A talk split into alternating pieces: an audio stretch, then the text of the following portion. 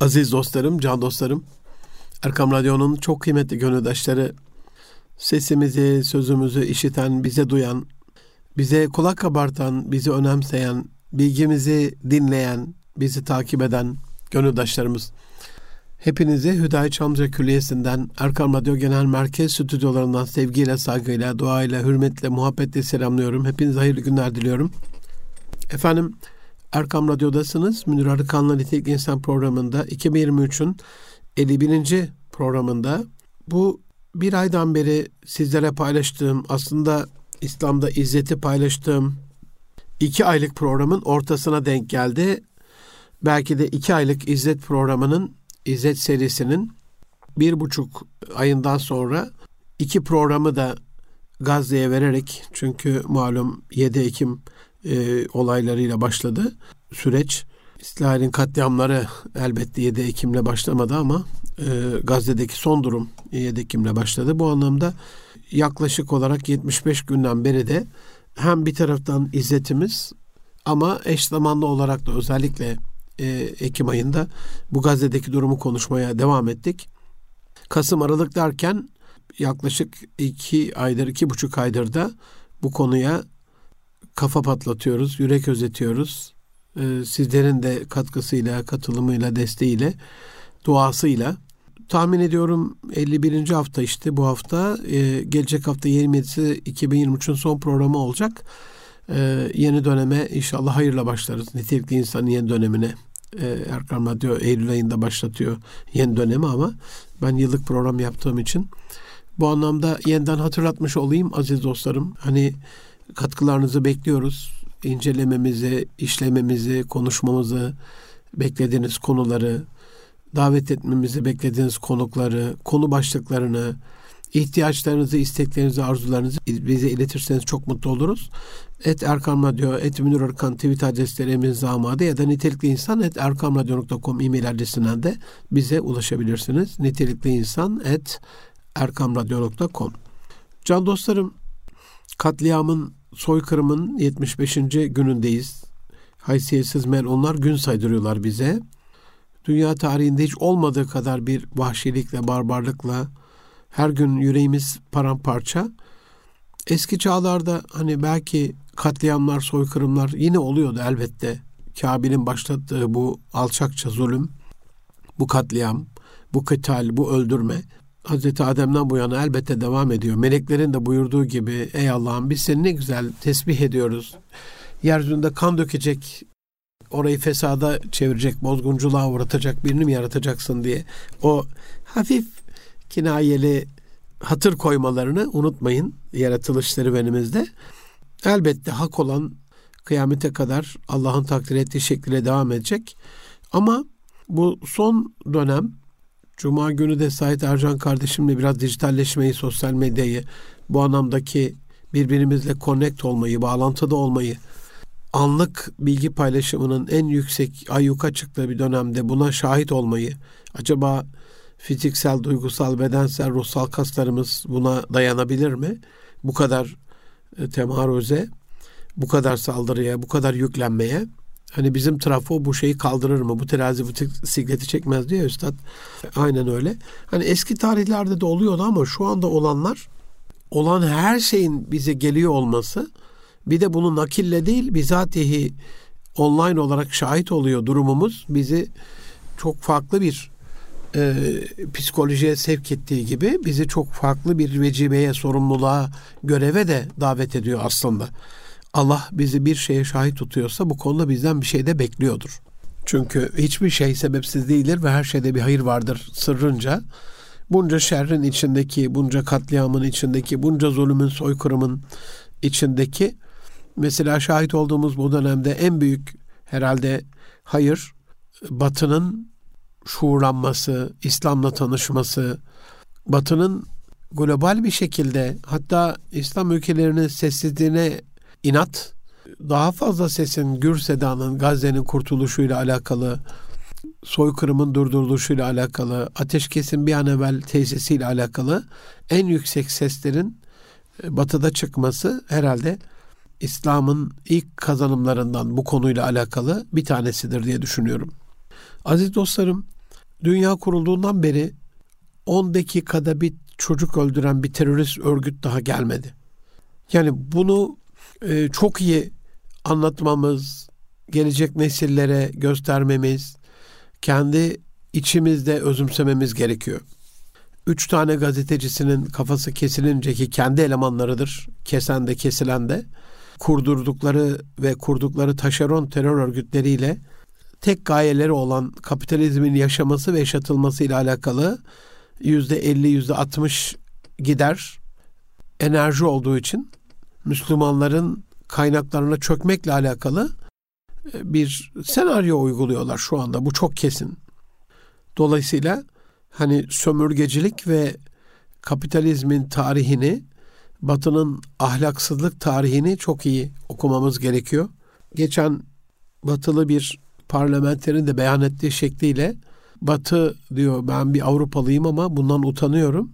Son 2000-3000 yıllık tarihinde işlediği soykırımları, cinayetleri, katliamları, suçları affettirmek için önümüzdeki 2-3 bin yıl boyunca da özür dilese yine bunu telafi etmez diyordu. Hani Batı'nın bu halini çok iyi anlamamız gerekiyor. Herhalde eğer can besleyeceksek, canımıza can katacaksak, Gazze'den bir kazanım devşireceksek, şimdi bir şeyler yapacaksak herhalde bir numarada bu olması lazım. Batı hayranlığını bırakmamız lazım. Batı'nın peşinden koşmaklığımızı bırakmamız lazım. Batı'dan nasiplenmemizi, oradan medet ummamızı bırakmamız lazım. İslam'ın son 300 yılında özellikle İslam'ın kalesi durumundaki Osmanlı'nın yıkılışında hep bu kafa karışıklığı çok büyük rol oynamıştır. E, en büyük sebeplerine bir tanesi budur. Yani İslam bize çözüm mü? İslam bize yeter mi? Kur'an bize yeter mi? Bu şekliyle devam edersek biz Batı karşısında ezilir miyiz yoksa daha büyük bir medeniyete dönüşür müyüz? Bu kafa karışıklığı bir ailede olursa aile çöküyor, kurumda olursa kurum çöküyor, ülkede olursa ülke çöküyor. Kıyamete kadar cari olan bir dinin Allah'ın razı olduğu kitabı ve diniyle alakalı e, yaşanmasıyla emrolunmuş müminleriz. E, müntesip olduğumuz din Allah'ın dizayn ettiği ve evrenin yegane sahibi, bu mülkün sahibi olan Allah'ın tasarladığı bir dindir. Hani bununla alakalı şek ve şüphe götürmez bir haldeyiz. Ama bir taraftan da unutmayın ki e, eski Diyanet İşleri Başkanımız Mehmet Görmez hocamın da bahsettiği şekliyle eğer biz İslam'ı, dini, ukbayı, maneviyatı felsefenin ve bilimin emrine vererek sanki onların tasdiki ve desteğiyle yürüyecek bir alt disiplinmiş gibi e, görme zahabına düştüğümüz anda da maalesef ortada din ve diyanet kalmıyor. Çünkü birazdan da anlatacağım şekliyle Batı bu konuda Şiraze'yi kaçırmış, Kantar'ın topuzunu kırmış durumda. Dolayısıyla bilmemiz lazım ki 3-5 kendi taşeron örgütüyle toplayıp kestirdiği gazetecisinin canını korumak bahanesiyle Orta Doğu'ya çöken Amerika'yı, Fransa'yı, Almanya'yı, İngiltere'yi e, ve onun müttefiklerini düşündüğümüzde hani bunu çok iyi anlatamıyoruz gibi geliyor bana. Yani bir terör örgütü var İsrail ve şu anda dakikada 10 dakikada bir çocuk öldürüyor. Hani Avrupa İnsan Hakları Beyannamesi'ne, Cenevre Sözleşmesi'ne, Uluslararası Lahi Adalet Divanı'nın, İnsan Hakları Mahkemesi'nin e, bilinen bütün bütün bütün felsefi insani, vicdani, siyasi belgelerin ve bu, bugüne kadar devam ede gelen insanlık tahammüllerinin e, zıttınadır, hilafınadır şu anda ortada olan durum. Ama dünyanın şımarık, Amerika'nın şımarık çocuğu İsrail yapınca bunu maalesef bir takım medyadan ses çıkmıyor. Batı'daki nümayişler yürek ferahlatan nümayişlerdir. Batı'ya dair umudumuzu katmerli bir şekilde arttırmıştır, katlamıştır. Ama yeterli midir? 75 gündür yaşanan soykırım bunun yeterli olmadığını gösteriyor. 75 günde 23 bin kişiyi öldüren bir terör örgütü oldu mu dünyada? Hayır. 75 günde 13 bin bebek ve çocuk öldüren, anne karnındaki ceninleri bile katleden, hamile kadınları katleden bir terör örgütü oldu mu? Var mı? Hayır. 75 günde 200 bin çocuğu yaralayan, sakat bırakan bir terör örgütü oldu mu dünya tarihinde? Hayır. 75 günde 250 bin çocuğu annesiz, babasız, kardeşsiz bırakan bir terör örgütü, aileyi paramparça eden bir terör örgütü var mıdır? Peki 75 günde 300'e yakın camiyi, 3 kilise yıkan bir terör örgütü oldu mu dünya tarihinde?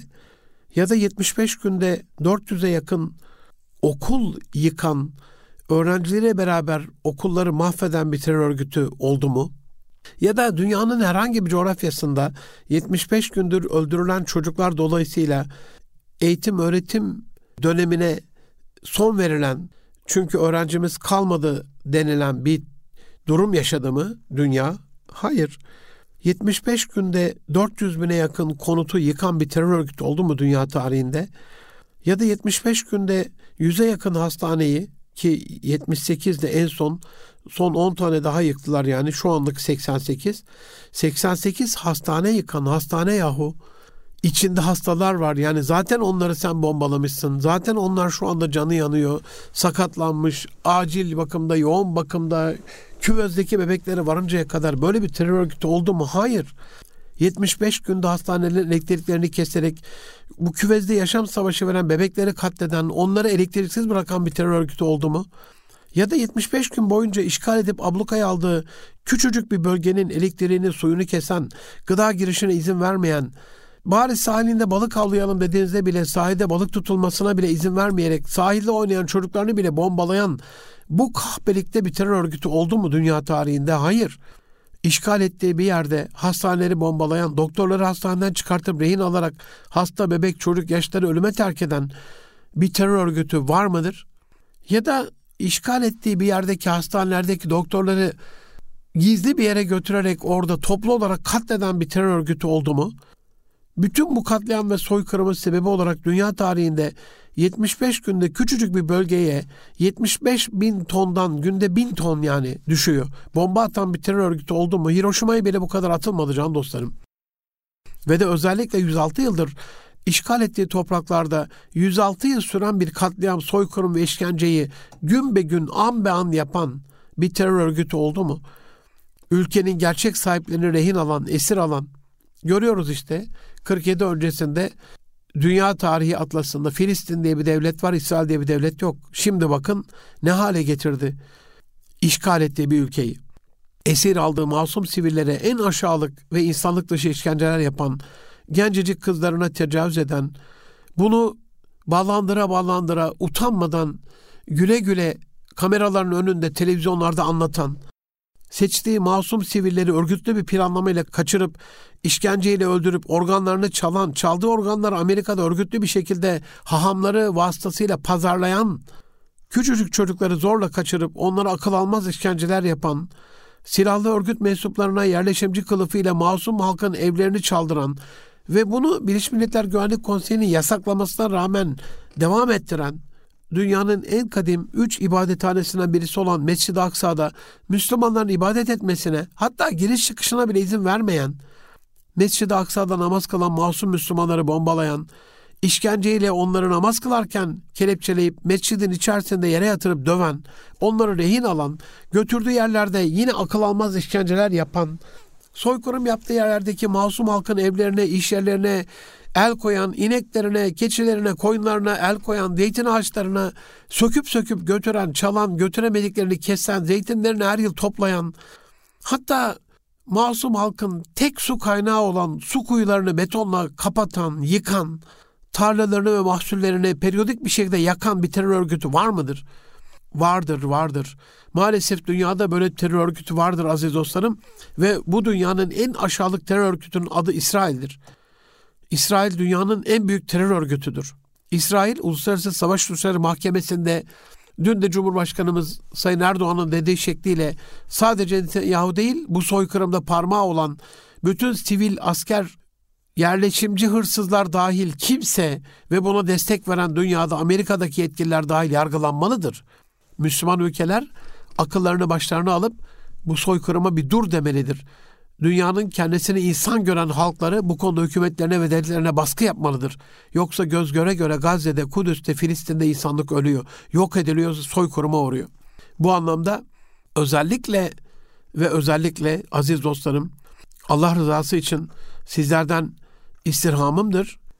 kendi bölge milletvekillerinize şu anda izliyoruz, görüyoruz. Yani hafta başında Yeni Şafak'tan İbrahim Karagül dostum Allah razı olsun paylaştı.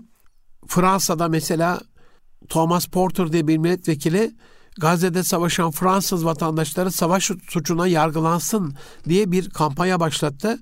Acaba biz bunu neden yapmıyoruz? Bunu kendi meclisimizdeki gönüldaş milletvekillerimizle niye paylaşmıyoruz? Bilmiyorum. Ben özellikle sosyal medyadan telefonla, faksla, mektupla bizzat ziyaret ederek kimin neye gücü yetiyorsa bütün duyarlı dostlarımızı kendi bölge milletvekillerine bir şekliyle ulaşarak sosyal medyada görüyoruz işte gitmişler. Şu anda İsrail'deler ve sosyal medyadan da paylaşıyorlar yani ne kadar masum Filistinli öldürdüklerini. Ve bunlar Türk vatandaşı aynı zamanda. Türkiye'de sosyal medya hesapları var. Türkiye'de yaşıyorlar. Ve de Allah muhafaza işin en en kötüsü, en berbatı soykırım yapmak üzere bir eğlence amacıyla Allah muhafaza oraya gitmiş olmaları. İşin en vahim kısmı. Gidelim biraz soykırım yapalım, biraz eğlenelim, biraz öldürelim. Allah muhafaza. Hani bunların geri dönüşüyle alakalı herkes kendi bölgesinin milletvekillerine bu soysuzların Türkiye dönüşlerinin engellenmesiyle alakalı, vatandaşlıktan çıkartılmasıyla alakalı, geldiklerinde yargılanmasıyla alakalı bir kanun teklifi verilmeli, bir bir şey olmalı aziz dostlarım. Bu cezasız kalmamalı yani. Bu şekliyle bir Türk vatandaşı olamaz yani. Gidip orada masumları, bebekleri, çocukları, sivilleri katlederek, kadınları, hastaları, yaşlıları öldürerek, bundan da gurur duyarak bunu sosyal medyada paylaşarak sonra da gelip bizim içimizde yaşayamazlar. Allah rızası için bu konuda desteğinizi istirham ediyorum. Bu açıdan aziz dostlarım gerçekten hani önemli bir konu. Bu alçakların içimize tekrar gelip dönmemeleriyle alakalı. Bu kripto haysiyetsizlerin, katillerin bizim içimizde koyun postuna bürünmüş kurtlardan kurtulmamız gerekiyor. Bunu da kanuni anlamda meclisimiz nasıl ele alacaksa bize düşen bunu milletvekillerimize ileterek bu savaş pozlarıyla bu katliama ortak olmuş, eline bebek kanı bulaşmış bir de bunu gururla övünülecek bir şeymiş gibi sosyal medyada paylaşmış bu alçakların ülkeye geri alınmaması ile alakalı da bir bilinç e, gerekiyor. Bu konuda meclisimizden yasal düzenlemenin yapılması ile alakalı e, sosyal medyadan sürekli paylaşıyorum. Sizlerin de desteğini beklerim e, Allah rızası için. Bu konuda bizim de bir şeyler yapmamız e, şart. Aziz dostlarım bunca hengame içerisinde şunu da anlamamız gerekiyor bir taraftan bölgeyi kan gölüne çeviren Amerika ve özellikle İngiltere'nin başını çektiği Batı alemi var. İsrail'in bu soykırımını durdurmak isteyen de izliyorsunuz işte Avustralya'dan, Yeni Zelanda'dan, Japonya'dan Kore'ye, oradan ta Amerika'ya kadar Beyaz Saray'ın kendi çalışanları bile protesto ettiler Biden'ı artık ateş kes diye yeter artık diye. Avrupa'da görüyorsunuz yürüyüşleri, nümayişleri bu İsrail'in bu haysiyetsiz alçak soykırımı durdurmak isteyen milyonlarca insan var. Anlıyoruz bunu. Peki bunca insandan 3 bini, 5 bini, 10 bini neden Gazze'ye gelemiyor? Hani dört tane gazetecisinin kafası kesilince sözüm ona orada kendi taşeron terör örgütleriyle IŞİD diye, ISIS diye bir şey kurdurmuştu sözüm ona bir İslam devleti. Adı, adını da kendi koyuyor ki hani adına İslam devleti desin ki hani İslam devletini ortadan kaldırmak. Adına da halife diyor başına koyduğu adamı halifeyi öldürdüm falan. Hani kurgu tamamen. Dünyanın dört bir tarafından akın akın bölgeye gelen sözüm ona mücahitler vardı. Anlıyorsunuz değil mi aziz dostlarım? Kandırılmış saf ya da eğitilmiş özel hainleri bölgeyi işgal etmek için oraya taşıyan Amerika ve İngiltere'ydi çünkü bunu anlayın ne olursunuz. Madem o dönemi bir düşünün, işine katılmak bu kadar kolaydı. Madem Batı'nın başkentlerinden buraya Suriye'ye, Irak'a, Lübnan'a elini kolunu sallaya sallaya Mısır'a madem gelebiliyordun. Hani neredeler şu anda? Madem Müslümanlar kolayca gelebiliyordu.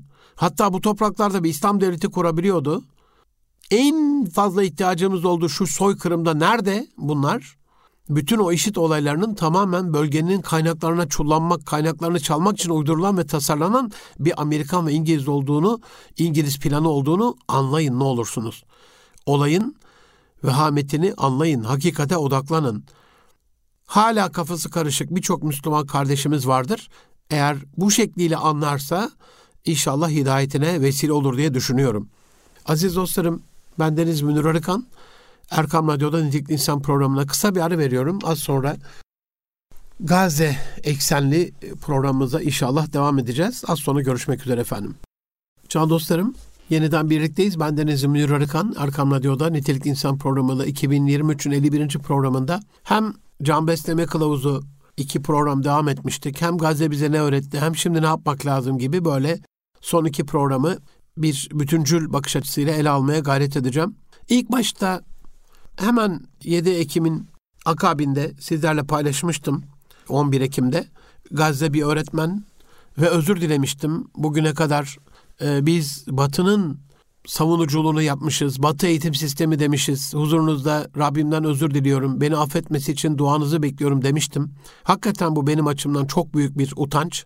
Gazze'ymiş yani en büyük öğretmen ve eğitim sistemi olarak Filistin'miş aslında en büyük eğitim sistemi. Özellikle Gazze, başta Gazze olmak üzere Kudüs, Mescid-i Aksa, bütün bütün coğrafyası. Şu anda da öğretmeye devam ediyor. Bizler öğreniyoruz. Ama bilmek demek yapabilmektir, yapabilmek. Yani yapabiliyorsa bir şeyler yapamadığımız bir durumda nasıl diyeceğiz hani ben ben bunu biliyorum diye böyle böyle bir şey maalesef yok. Gerçekten istiyorsak bir şeyi öğreniyorsak ne içindir? Bilmek istiyoruzdur. Peki bir şeyi neden bilmek istiyoruzdur? Çünkü yapmak yapmamız gerekiyordur. Dolayısıyla bilmek, yapabilmek. İtalya'nın Ascoli Pisano kasabasında 1529 yılından kalma bir duvar yazısı dün paylaşmıştım sosyal medyada. Diyor ki yapabilen istemiyor, isteyen yapamıyor, bilen yapamıyor ya da bilen yapmıyor, yapan bilmiyor ve dünya böyle daha kötüye gidiyor. Hani bir insan yapabiliyorsa e, niye istemiyorsun ki? Yap yani onu. Bir insan yapmak istiyor ama o da yapamıyor. Bir insan biliyor ama yapmıyor. Birisi yapmaya çalışıyor ama bilmiyor. E, dolayısıyla hatalı oluyor. İşte dünyanın kötüye gitmesiyle alakalı. Yani düşünün bir de 1529'da yazılmış bir duvar yazısı. Aziz dostlarım durumun vehametini bir düşünün. Dolayısıyla bilmenin bir sorumluluğu vardır yani. Bilim felsefesinde, bilim etiğinde ahlaklı ve vicdanlı ve erdemli olmak böyle tanımlanır ki bilmenin o sorumluluğu yerine getiresin. Dolayısıyla şimdi vakit konuşmaktan yapmaya, bilmekten yapmaya geçiştir ki aksi Allah'ımızın hiç hoşuna gitmeyen ve onun indinde büyük günahlardan birisi olan tekulne mele tef'alun Allah korusun eleştirisidir. Rabbim inşallah bizim bildiklerimizle amel etmemizi, gördüklerimize, şahit olduklarımıza karşı bir eylem planı geliştirmemizi lütfeylesin. Aziz dostlarım, Gazze olayında elbette birçok can yakan şeyler oldu. Ama mesela benim alemimde en beğendiğim ve takdir ettiğim kişilerin başında gelir. Ee, çevirmen Ayçin Kantoğlu hanımefendi. Gazze bu savaşı kazansın sonra gelip bizi kurtarsın. Aslında bunu Gazze'li bir şehit yakını paylaşmıştı canlıraş feryadıyla.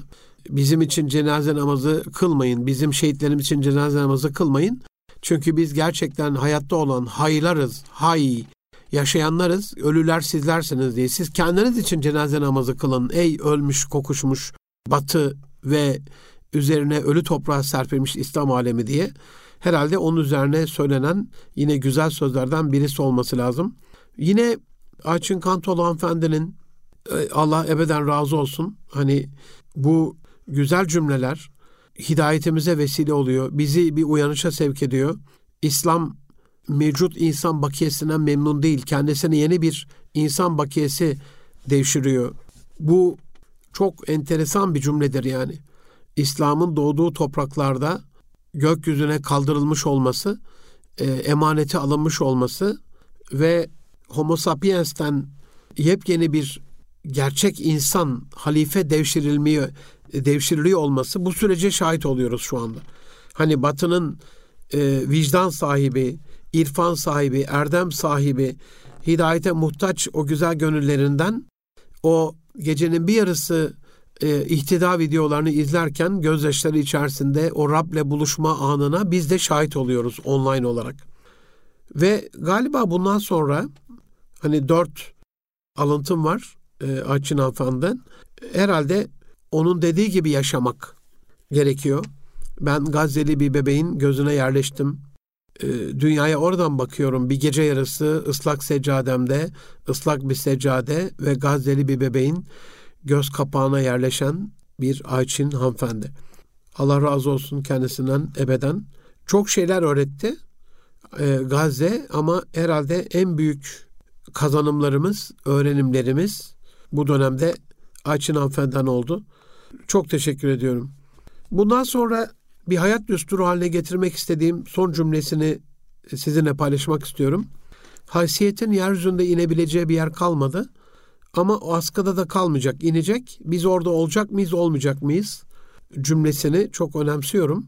Hani bunu konuşmak lazım. Yani haysiyetin ne olduğunu, haysiyete ne kadar muhtaç olduğumuzu, dolayısıyla bir aileye inecekse, bir kişinin kalbine, gönlüne inecekse, bir kuruma, bir şirkete inecekse, bir yönetim kuruluna inecekse, bir işletmeye, bir vakfa inecekse, bir sivil toplum kuruluşunun kalbine inecekse, bir bölgeye, bir ülkeye inecekse haysiyet ki inecek, bundan eminiz. Biz orada olacak mıyız? Önemli olan o.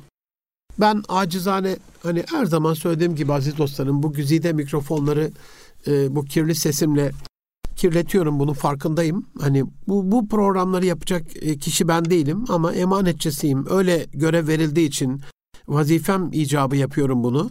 Öyle emrolunduğum için yapıyorum. Hakkım olduğu için değil ya da buna bir hakkın layık olduğum için asla değil. Lütfedip dua ederseniz hani hem kendi günahımız için tevbe istiğfar e, hem de Rabbin kardeşlerimizi bağışlaması için günahsız ağızlarımızla onlar için dua çok önemli. Bu anlamda duanıza muhtaç bu kardeşinizi unutmayın.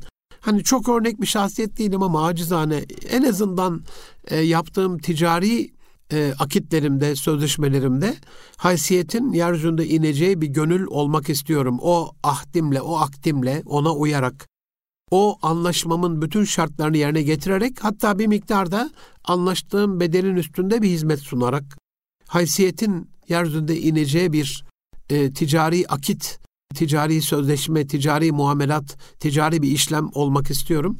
Bunu da lütfen küçümsemeyin. Hani sözünde duran, sözüne sadık bir iş insanı olabilmek de herhalde Allah Resulü'nün çok övgü dolu metiyelerine mazhar bir kişi olacaktır diye düşünüyorum. İnşallah öyle oluruz. Bu anlamda bir genç, programı izleyen bir ev hanımı, bir çalışan, bizi dinleyen gönül dostlarımız hani şu anda haysiyetin ineceği bir yer kalmadı yeryüzünde ama ne olur haysiyet gel kalbime yerleş, gel gönlüme yerleş. Sana bir ev hazırladım. Evimde kurduğum sistemle buna hazırım. Sana bir şirket hazırladım. Şirketimde kurduğum sistemle e, buna hazırım diye haysiyet tellallığı değil, haysiyet dellallığı yaparak onu davetçisi e, olarak onu bulunduğumuz yere davet etmemiz lazım. Tabi bu haysiyet dediğimiz varlık çağırarak gelecek bir şey değil. Gel gel gel çocuk değil ki kanarak gelsin.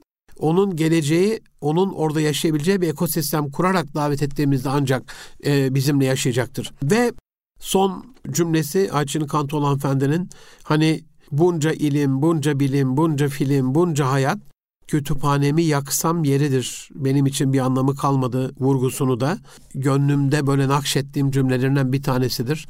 Hani bu kadar ilim bilmek yapabilmektir dedik. Yani bu kadar ilme ne gerek var ki o zaman? Bu kadar titre, bu kadar ünvana, bu kadar kariyere, bu kadar kurguladığımız e, üniversiteler, suskun akademisyenler, e, bu kadar sanata, kültüre, suskun kültür elçileri, sanat elçileri, hani yaksak yeridir kütüphanemizi, e, bunu da düşünmemiz lazım.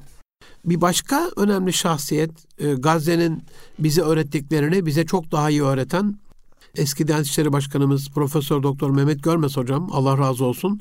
Yaşayan en büyük filozoflardan sözüm ona en büyük dedim.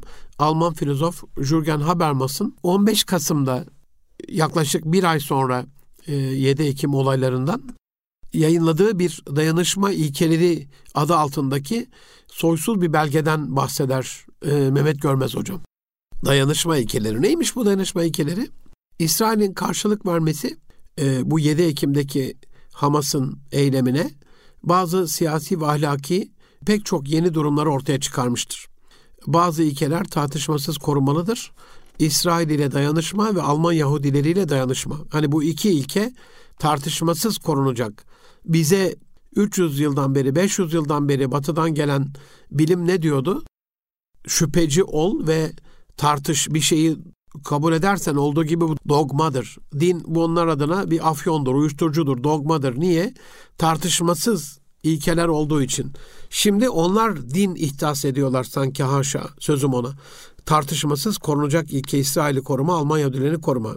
Hamas'ın işlediği katliamlar aleni olarak Yahudileri ortadan kaldırmaya yöneliktir. İsrail'in de buna karşı koyması durumu ortaya çıkmıştır. Bu intikam alma durumu Hamas'tan dolayısıyla intikam alma İsrail'in orantısız güç kullanımı, sivillere saldırı ve savaşın istikbalde barış için olma durumu ilkelerini geçersiz kılmıştır diyor. Yani İsrail şu anda ne yapsa yeridir diyor. Şu anda artık ilkeler, savaş hukuku, hukuk kuralları, evrensel insan hakları beyannamesi hepsi bunların çöp diyor.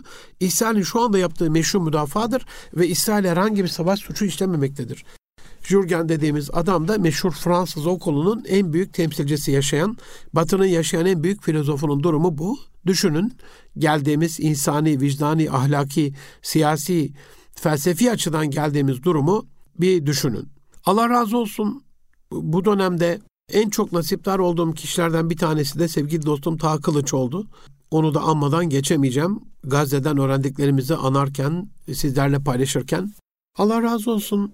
Yani özellikle e, Filistin'i cami avlusunda terk edilen bir bebek ne bir kimse tekmeleyebilir ne de biri evine alır.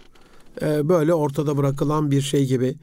Özellikle 1920'den sonra tamamen sırtımızı Filistin davasına dönmüş olduğumuzu tarihi bir gerçek olarak, realite olarak belgeleriyle bize açıklaması ve Gazze olaylarını 7 Ekim'i Müslümanlar açısından ve Batı açısından hem siyasi hem ahlaki açıdan hem de dini açıdan yani bir dönüm noktası olarak kabul etmesi gerçekten bir dönüm noktası olacak. Çok önemli. Ve Taha Kılınç sevgili dostum bu anlamda hani ne yapmak lazım diye soran bir öğrencisine verdiği cevapta 3 3 madde söylemişti. Bu da inşallah bundan sonra acizane hayat düsturum olacaktır. E, bulunduğun yeri sağlam tutmak, hani muhkem tutmak, mevziyi sağlam tutmak, e, bu anlamda tam olmak, sağlam olmak, bir otorite olmak, e, bütün gücünü en iyi olmak için harcamak, bu anlamda vaktini iyi kıymetlendirmek, iyi değerlendirmek. Bulunduğumuz alanda çünkü bir geri adım attığımızda ya da Allah Resulü'nün buyurduğu şekilde iki gün eşit geçen ziyandaysa yerimizde saydığımızda kariyer patinajı yapıyoruz. İşte oraya gömülmüş oluyoruz, çökmüş oluyoruz. İlerlemek zorundayız. Batıyı, Yahudileri geçmek, düşmanları geçmek zorundayız aziz dostlarım. Bu anlamda Taha Kılınç dostumun ikinci önerisi ellerin cebe gitmesi. Bu konudaki çok küçücük bile bir e, eylem yapıyorsanız, çok küçücük bile bir söylem yapıyorsanız, çok küçücük bile bir tebliğ yapıyorsanız bunun içerisine e, hediyenizle, e, zekatınızla, fitrenizle, sadakanızla bir miktar elinizin cebine gitti görülecek bir güzellik yapmanız o yaptığınız eylemi güçlendiriyor. Filistin elimiz cebimize gitmeden kurtulmayacak. Nasıl ki e, İsrail'in kurulması ile alakalı Yahudi seferberliği bütün dünyanın gelirini oraya akıttıysa bizim de Filistin'in kurtuluşu ile alakalı elimizin cebimize gitmekliği şart. Acizane ben yüzde onluk bir kesintinin hangi gelir grubunda olursa olsun insanın canına dokunmayacağını düşünüyorum. Hani Rabbin kabul ettiği minimum asgari tutar yüzde iki buçuktur.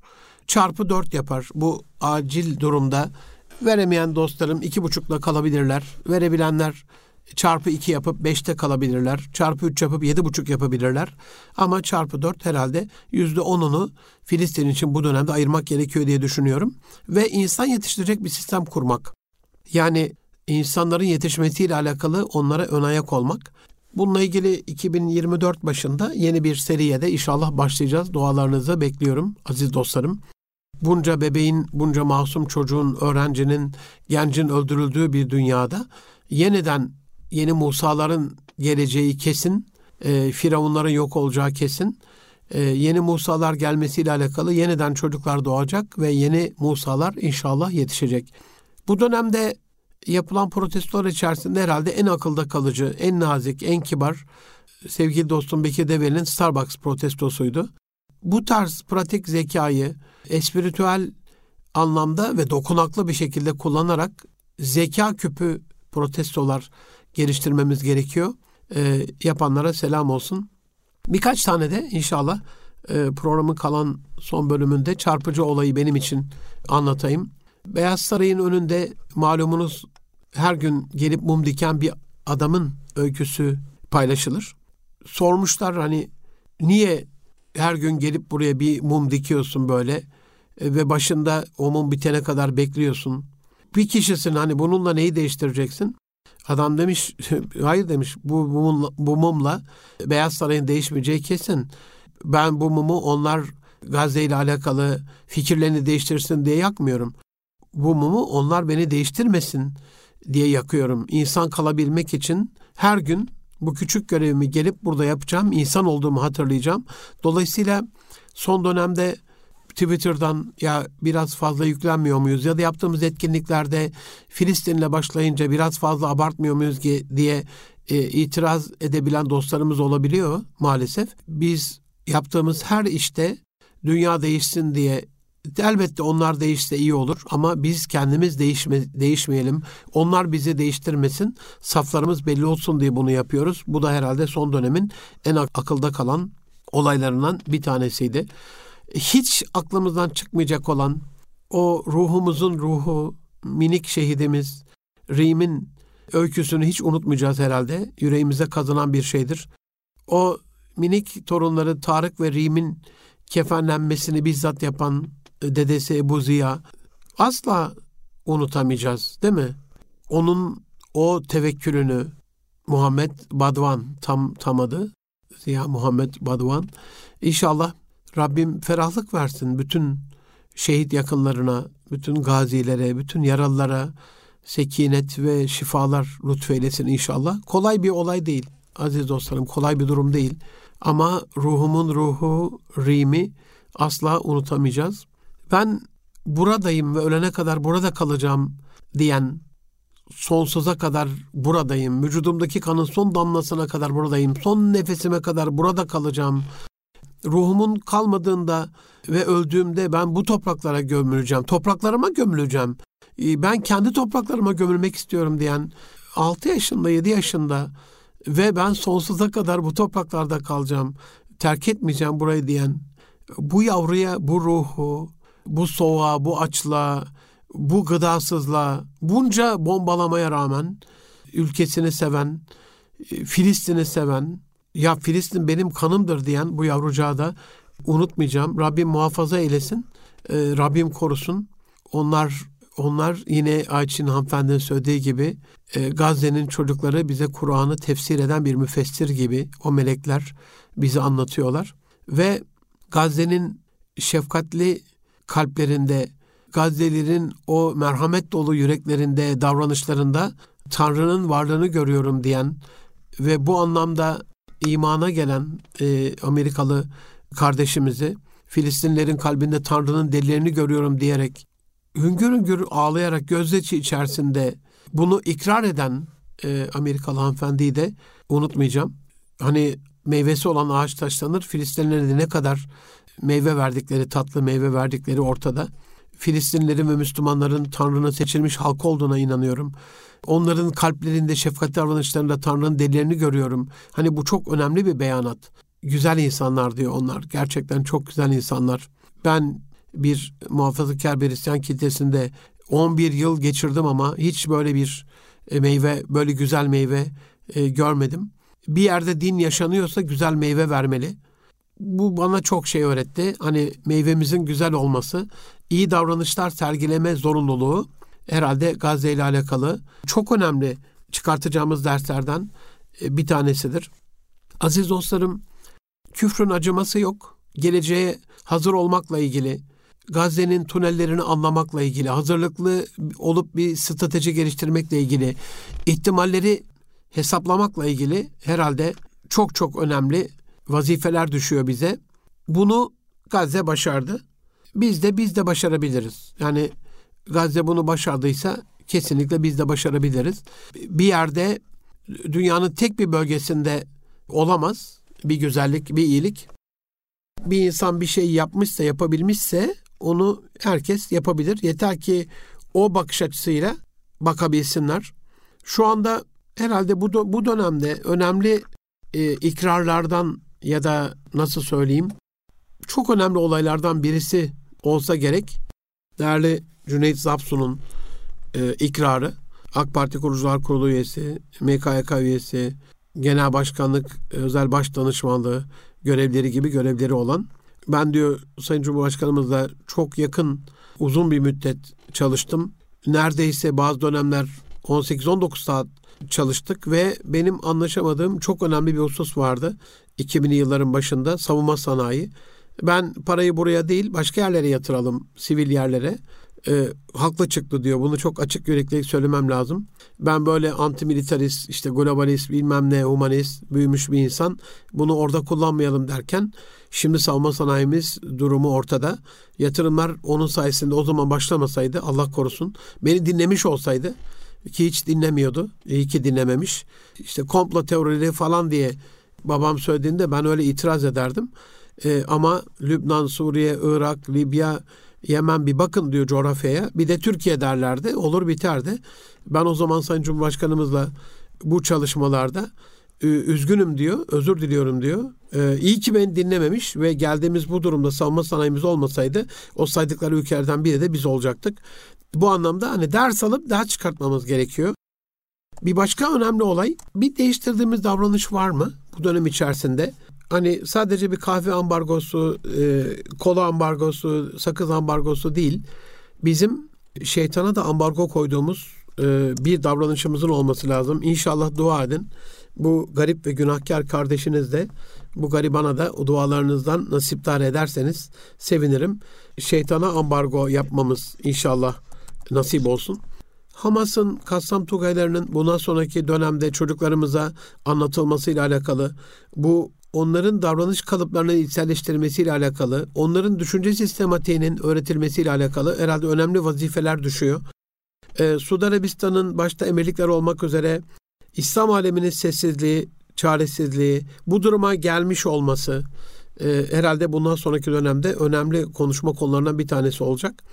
Ve sosyal medya ile ilgili bilinçlendirme faaliyetlerimiz, dijitalizmin zirvesinde yaşadığımız bu dönemde herhalde ilk kez ailecek sosyal medyayı birlikte kullanıyoruz Gazze ve Filistin'le ilgili. Bundan evvel gençler bizden çok daha fazla kullanıyordu ama herhalde ortak ilgi alanlarımız oldu. Evde paylaşımlar falan bu anlamda arttı. Herhalde son olarak paylaşmam gerekirse İslam ordusuna olan ihtiyacımızla bu programı bitireyim aziz dostlarım. Avrupa Birliği Şimdi İslam ordusu deyince bazılarının tüyleri diken diken oluyor. Bazılarının gönülleri böyle ürperiyor. E, haşyetle, huşuyla. Unutmayın ilk kurulurken Avrupa Birliği Avrupa Birliği olarak kurulmadı. Avrupa Demir ve Çelik Birliği olarak kuruldu. E, Fransa ve Almanya'nın iki çelik şirketinin birleşmesiyle. Dolayısıyla abartmayın. Tedriciliktir Allah'ın kurduğu sistemin e, omurgası. Yani yavaş yavaş olur demektir bu. Hemen olmaz.